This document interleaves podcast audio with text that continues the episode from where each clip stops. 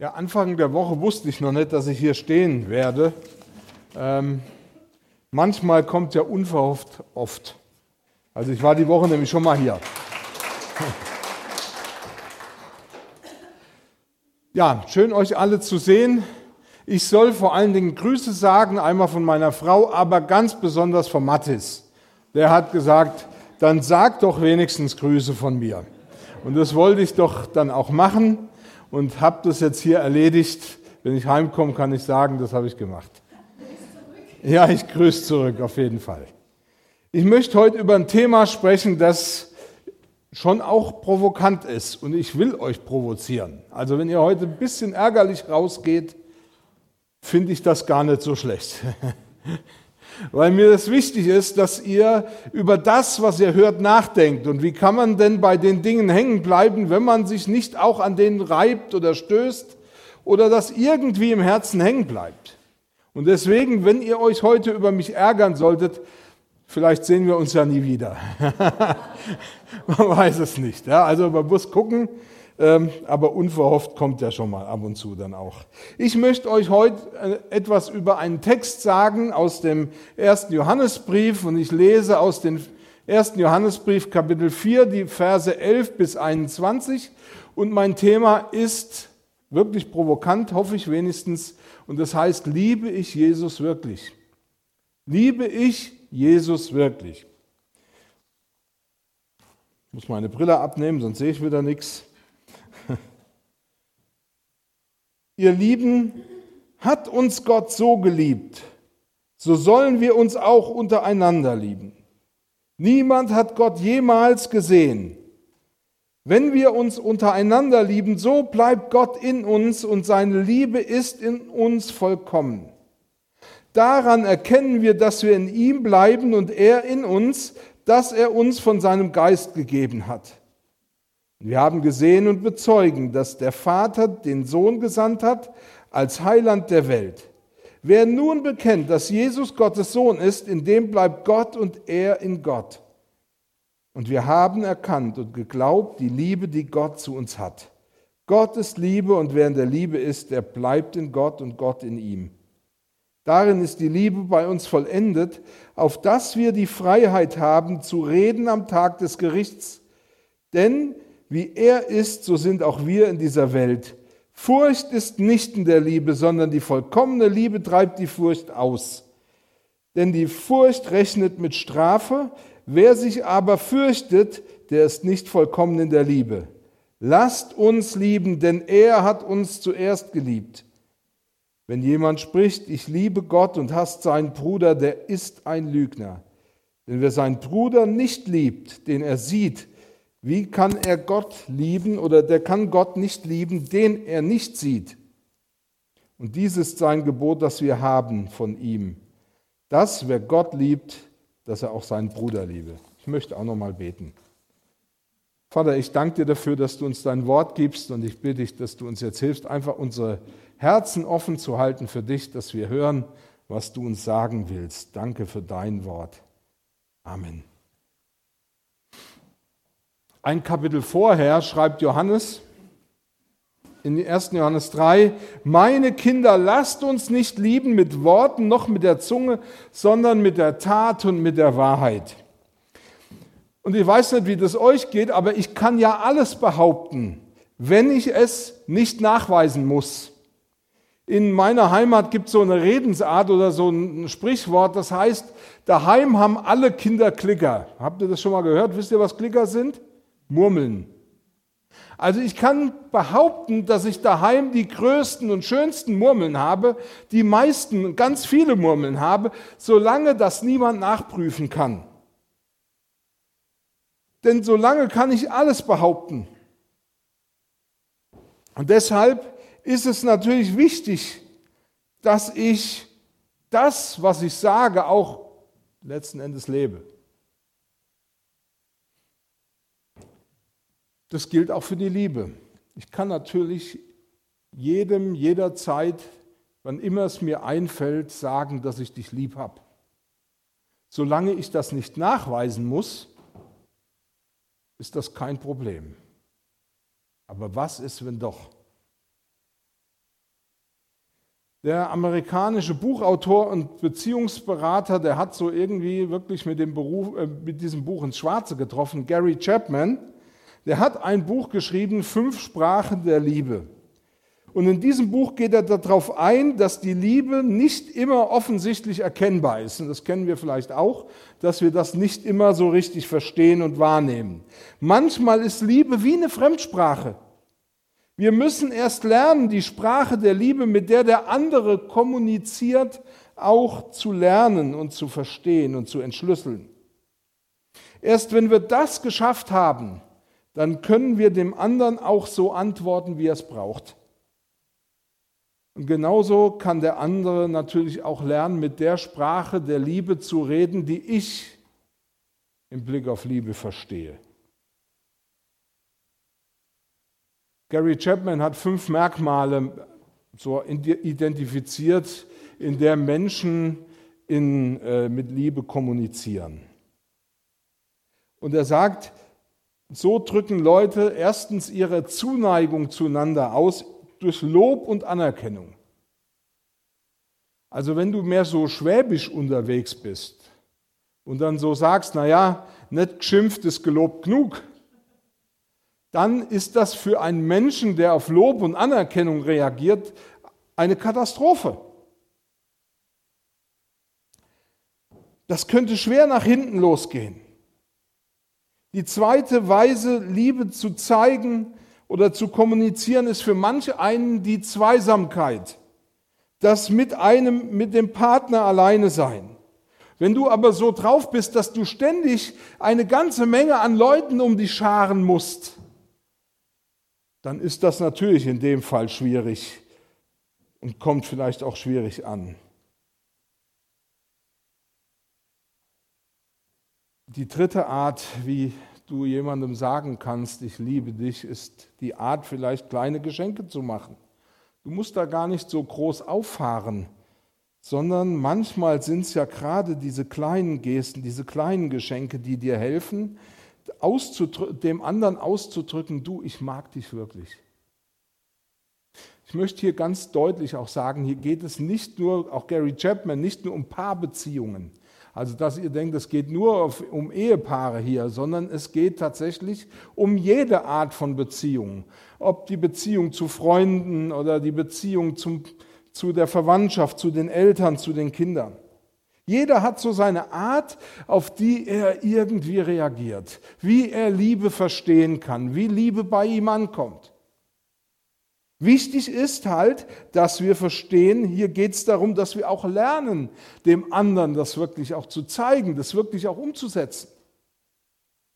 Zu verstehen, auf welcher Welle funkt er denn. Es gibt noch 2 weitere Sprachen der Liebe, ist einmal die Hilfsbereitschaft und auch die Zärtlichkeit. Es gibt Menschen, die haben ein tiefes Bedürfnis, anderen behilflich zu sein. Das ist ihre Sprache der Liebe. Also nochmal, nicht jeder spricht die gleiche Sprache der Liebe. Das muss uns bewusst sein. Wir müssen sie meist erst finden. Aber offensichtlich kann man sie auch finden. Und Chapman hat gezeigt, dass die Liebe, und das fand ich bemerkenswert, dass sie immer praktisch erlebbar ist. Dass es nicht bloß die Behauptung ist, dass ich dich liebe. Man kann sie erleben. Niemand kann sich nämlich etwas dafür kaufen, wenn du ständig von Liebe redest, aber man sie nie erleben kann. Natürlich gibt es Leute, die sagen kein Wort über Liebe, die bringen das Wort Liebe auch gar nicht über die Lippen, aber sie zeigen es ständig auf ihre Art, dass sie lieben. Liebe braucht Wachsamkeit. Sie braucht es, dass du die Kanäle und die Antennen, die du hast, dass du die offen hältst. Und so ist es auch wichtig, dass wir verstehen, dass es nicht darum geht, dass wir das, wenn wir wissen, wie die Sprache der Liebe funktioniert, das irgendwie manipulativ einsetzen, denn das wird sich schnell verstopfen. Wir kriegen schnell mit, ob jemand das ehrlich meint oder ob es nur so eine Masche ist. Deswegen ist es wichtig, dass wir da offen sind. Johannes hat seine 3 Briefe, die er an die Gemeinde von Ephesus verschickt hat, vor allen Dingen deshalb verschickt, weil er plötzlich erlebt hat, wie die Gemeinde aufgehört hat, das konkrete Handeln als notwendig zu sehen. Das wurde immer bedeutungsloser. Die Gemeinde in Ephesus hatte sich Menschen und einer Lehre geöffnet, die immer mehr alles vergeistigt hat, also alles irgendwie abstrakt und bald noch philosophisch und kaum nachvollziehbar. Alles Konkrete, alles Reale, alles Körperliche wurde abgelehnt. Man hat es vorgezogen, sich nur noch irgendwie in geistigen Höhen aufzuhalten. Ja, man glaubte sogar, dass wenn man sich nur intensiv genug in sich selbst versenkt, dass man dann irgendwann sich selbst erlösen und vielleicht selber zu so einem geistigen Wesen werden könnte. Und was ist bei geistigen Wesen? Es geht alles nur noch ums Gefühl. Liebe war eigentlich nur noch ein Gedanke und ein Gefühl. Glaube war nur noch ein Gedanke und ein Gefühl. Am Schluss war ja sogar Jesus selbst nicht mehr wirklich gestorben, sondern der Christusgeist hat Jesus vor dem Kreuz verlassen und es starb nur noch ein, ein einsamer Mensch, aber nicht ein Retter. Johannes sagt, nein, so nicht. Die Liebe ist konkret. Man kann sie sehen, man kann sie sogar berühren und man kann sie erleben. Wenn ihr den ersten Johannesbrief lest, dann ist es genau das, was er sagt, was wir mit Händen betastet haben, was wir am Anfang mit berührt haben von der Liebe Gottes. Und er meint, Jesus war ganz konkret hier in dieser Welt. Der Prediger Salomo hat ja mal geschrieben, die Worte, es gibt nichts Neues unter der Sonne. Und deswegen kann uns das auch selber kaum verwundern, aber irgendwie vielleicht doch ein Erstaunen versetzen, dass das Gefühl heute wieder so totale Aufmerksamkeit genießt, genauso wie das Geistige. Das Problem ist allerdings, ein Gefühl ist ein Gefühl, aber es ist kaum nachprüfbar ohne die Tat. Du kannst etwas fühlen oder glauben zu fühlen, aber du solltest aufpassen, denn dein Verhalten selber ist wie ein Spiegel, durch den du erstmal feststellen musst, ob das, was du fühlst, auch wirklich ist. Wenn du also mal dein Verhalten so überdenkst, dann könntest du vielleicht auf deine wirklichen Motive zurückschließen und dir die Frage stellen, warum tue ich eigentlich das, was ich tue und wie ich es tue? Die Gemeinde von Ephesus musste es erst wieder lernen, von ihren geistigen Höhenflügen zurück in die Wirklichkeit zu kommen. Und das könnte vielleicht für uns heute auch hilfreich sein. Ich möchte mich, wie gesagt, mit dieser Frage beschäftigen, liebe ich Jesus wirklich? Und ich weiß, dass einem jetzt irgendwie vielleicht innerlich der Hut hochgeht und sagt, ja, was kann man denn so eine blöde Frage stellen? Also natürlich liebe ich Jesus. Ich möchte es noch einmal dir die Frage stellen und dann möchte ich dir einen Gedanken mitgeben, den Johannes hier den Ephesern mitgibt. Er sagt nämlich, wie sehr ich Jesus liebe, zeigt sich an meiner Liebe zum Nächsten. Wie sehr ich Jesus liebe, zeigt sich an meiner Liebe zum Nächsten.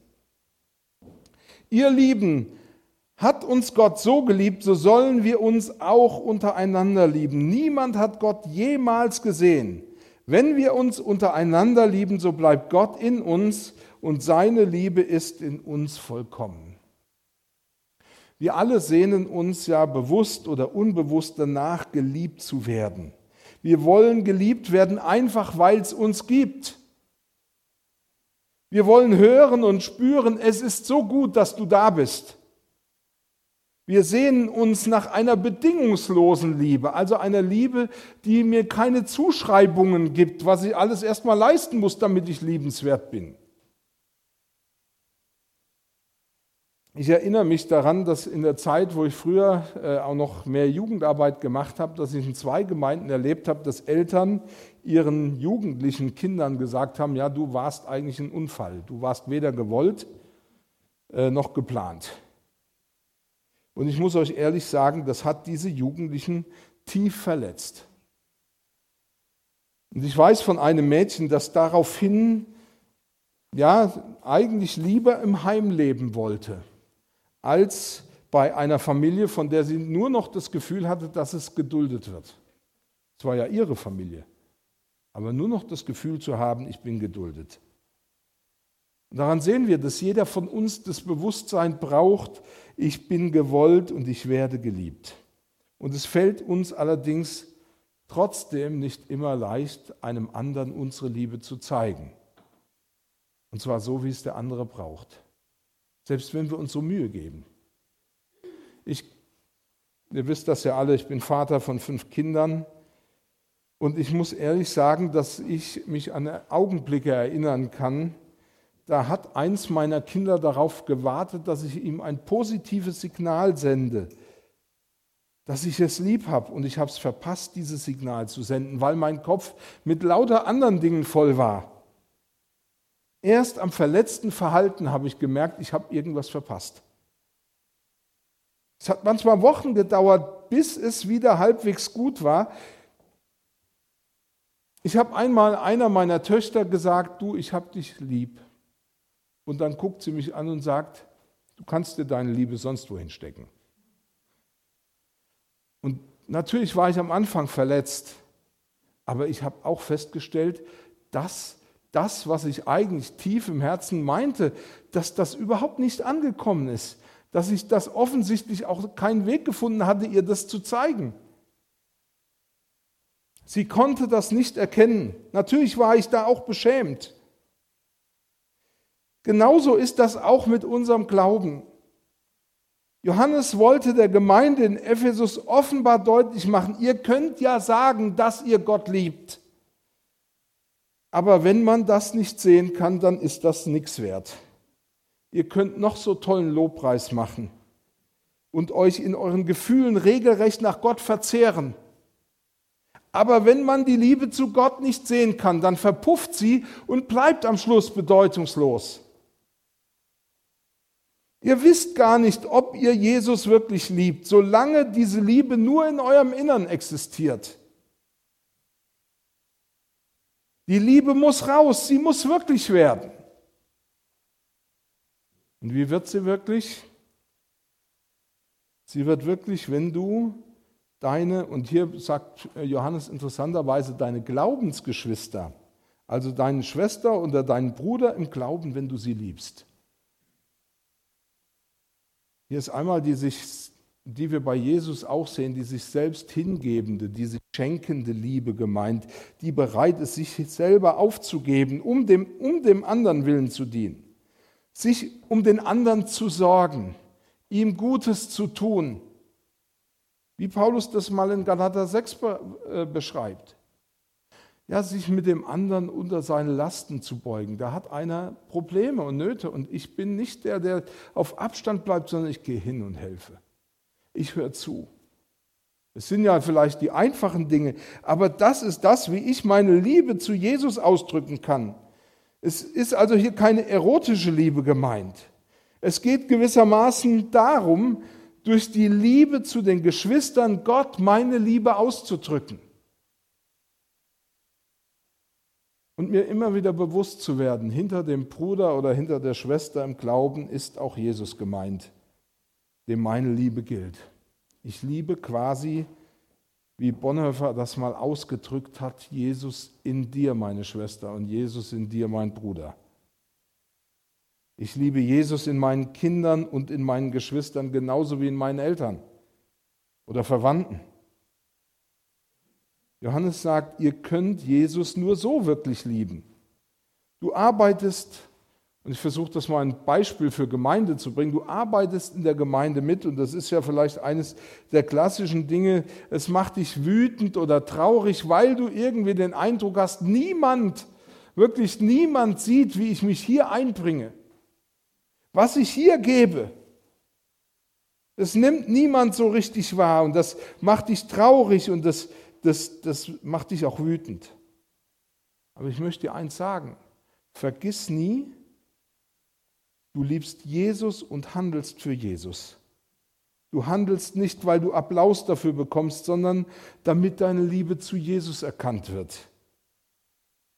Und wir sehen das, und das ist mir auch da in diesem Text klar geworden, die Liebe ist die Liebe zum Nächsten. Gerade die Liebe zum Bruder in der Gemeinde oder zur Schwester in der Gemeinde ist also ein Prüffeld für deine Liebe zu Jesus. Wie intensiv deine Liebe zu Jesus ist, zeigt sich an deiner Liebe zum Nächsten, also an etwas sehr Realem, an etwas, was man anfassen kann. Aus diesem Grund brauchen wir den Nächsten und wir brauchen Gemeinde. Ganz offenbar hat Gott von vornherein ausgeschlossen, dass jeder für sich glauben und Jesus lieben kann. Klar, wenn du in einer einsamen Zelle sitzt, dann kannst du und musst du ja für dich Jesus lieben. Aber wenn das nicht der Fall ist, dann ist die Gemeinde der Platz, an dem du Jesus liebst und lieben sollst, an dem deine Liebe sichtbar wird. Ohne die Gemeinde ist es nicht möglich, Jesus wirklich zu lieben. Johannes schreibt, hier liegt eine verbindliche Anweisung vor von Gott selber, dass wir uns gegenseitig lieben. Das heißt, ich kann dich eben nicht nur aus der Ferne lieben. Man sagt ja, aus der Ferne liebt sich's besser. Und ich kann auch nicht nur der sein, der immer nur deine Liebe konsumiert. Na, irgendwen brauchst du ja, den du lieben kannst. Na, warum nicht mich? Nein, es geht immer darum, dass diese Liebe gegenseitig ist. Und wenn wir das tun, so hat schon Jesus gesagt, wenn wir uns gegenseitig lieben, erkennt die Welt, dass wir seine Jünger sind, also seine Schüler. Lebst du deinen Glauben also nur, indem du nur von Internetpredigten oder Büchern lebst? Ich sage ja nicht, dass Internetpredigten oder Bücher schlecht sind. Das möchte ich damit nicht gesagt haben. Aber wenn du das nur als das nimmst, als Grundlage deines Glaubens, dann ist es wirklich fraglich, ob du Jesus wirklich liebst. Weil du hast ja niemanden und keine Grundfläche, keine Fläche, kein Ort, wo du deine Liebe loswirst, wo du deine Liebe zu Jesus zeigen kannst.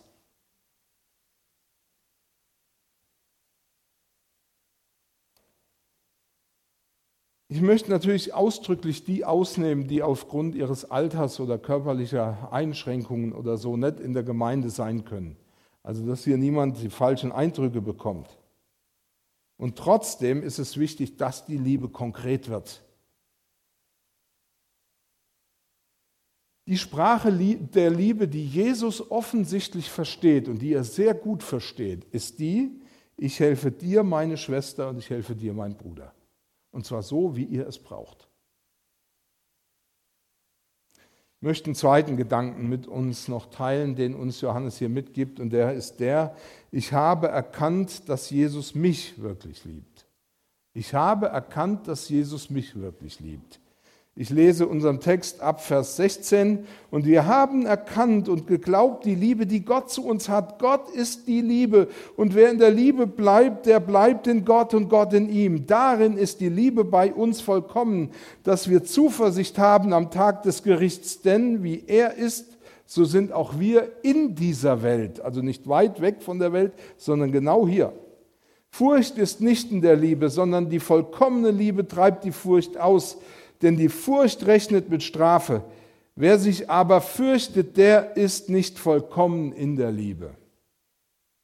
Wenn man Johannes so zuhört, dann könnte man den Eindruck bekommen, dass er plötzlich so eine Bewegung in die Richtung derer macht, die alles vergeistigen.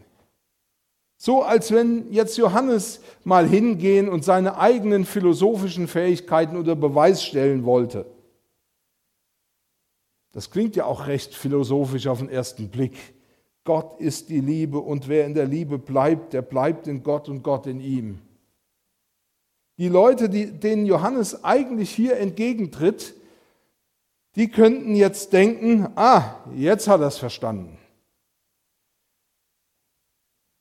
Tatsache ist aber, dass Johannes deutlich macht, dass die Liebe Gottes sich total in der Gemeinde widerspiegelt. Natürlich liebt Gott diese Welt und in der Schöpfung ist seine Liebe auch gut zu erkennen. Doch der Leib Christi und damit die Gemeinde ist der Gegenstand seiner absoluten Liebe. Sie ist der sichtbare Beweis für Gottes Liebe. Denn es gibt keinen anderen Ort, an dem Menschen so sehr ein Zeugnis darüber abgeben, dass wir ohne die Liebe Gottes verloren wären. Und zwar ohne die konkrete Liebe Gottes. Denn Jesus starb am Kreuz sichtbar. Er starb, und das hat er sehr gut gefühlt, fühlbar, erfahrbar für alle, die ihn da hängen sahen. Und für alle, die zur Gemeinde gehören. Die Gemeinde ist also nicht nur ein Ort, den man besucht. Die Gemeinde ist nicht nur ein Ort, dem wir verpflichtet sind. In der Gemeinde kommen Menschen zusammen, die gerettet wurden durch die Liebe Jesu. In der Gemeinde treffen sich die Geliebten von Jesus. Jeder Einzelne, der durch Jesus Rettung erfahren hat, ist Ausdruck und Beweis seiner Liebe. Es ist bewegend zu erkennen, dass Jesus mich zuerst geliebt hat und dass er mir durch die Gemeinde eine ganze Menge Leute geschickt hat, die mir seine Liebe gegenüber, also die er mir gegenüber hat, auch ausdrücken. Einfach, weil sie Jesus in mir lieben. Und weil Jesus mich durch sie liebt.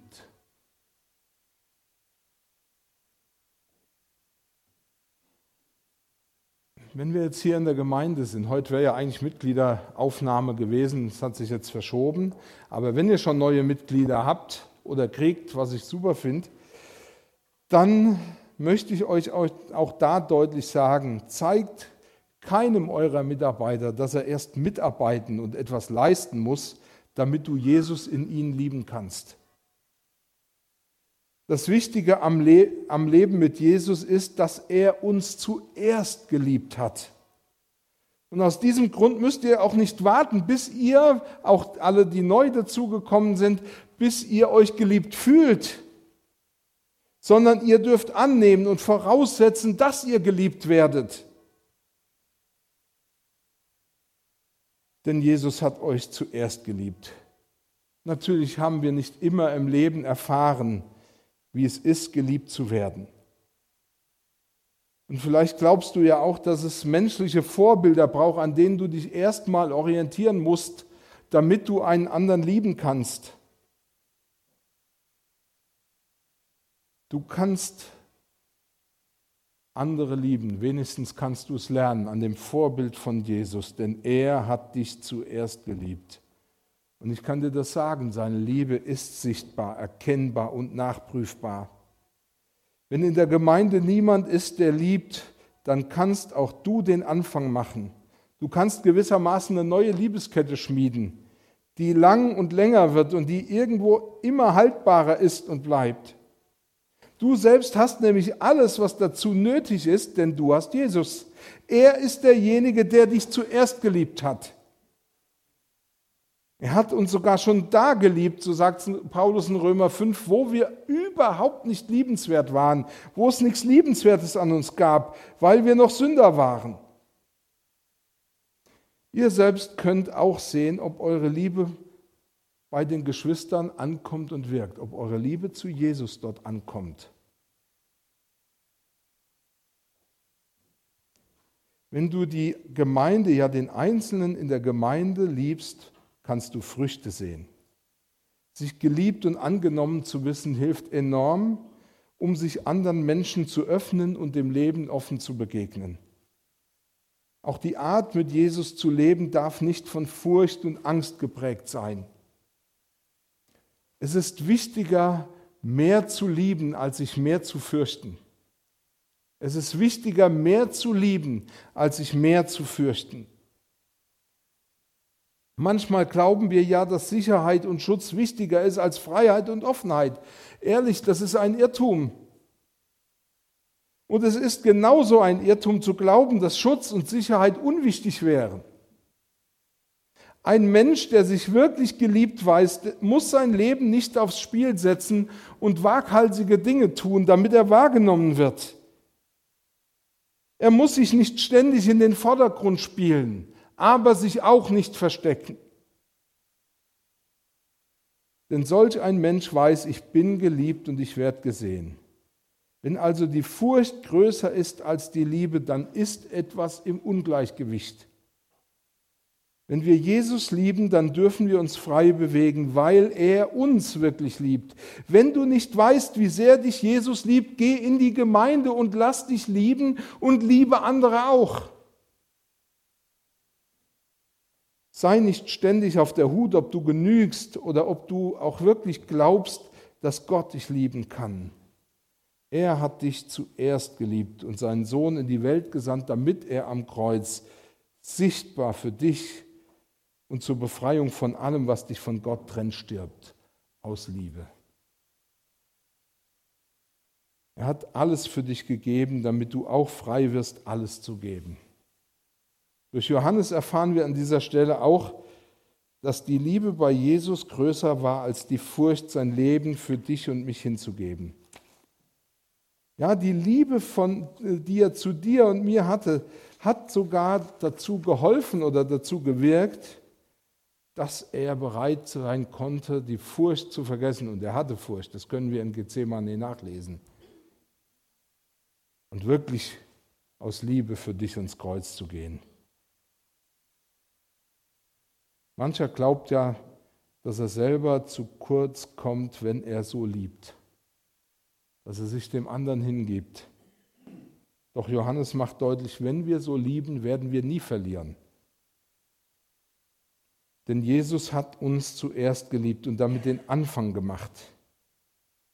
Er hat uns dadurch auch herausgefordert, auch zu lieben.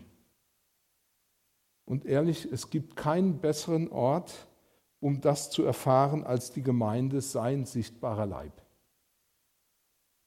Wenn du also wissen willst, ob du Jesus wirklich liebst, sei in der Gemeinde und liebe andere. Und wenn du wirklich wissen willst, dass Jesus dich liebt, lass dich in der Gemeinde von anderen überzeugen, dass Jesus dich liebt. Amen. Ich möchte beten, bitte euch aufzustehen. Herr, und du hast uns deine Gemeinde geschenkt. Du selber hast sie so geliebt. Und ich danke dir, dass wir in dieser Gemeinde sein dürfen. O Herr, hilf uns, dass wir die Liebe von dir durch andere empfangen können, dass wir die auch annehmen können. Und hilf, dass wir anderen unsere Liebe zu dir auch zeigen können, indem wir sie lieben und Gutes tun. Amen.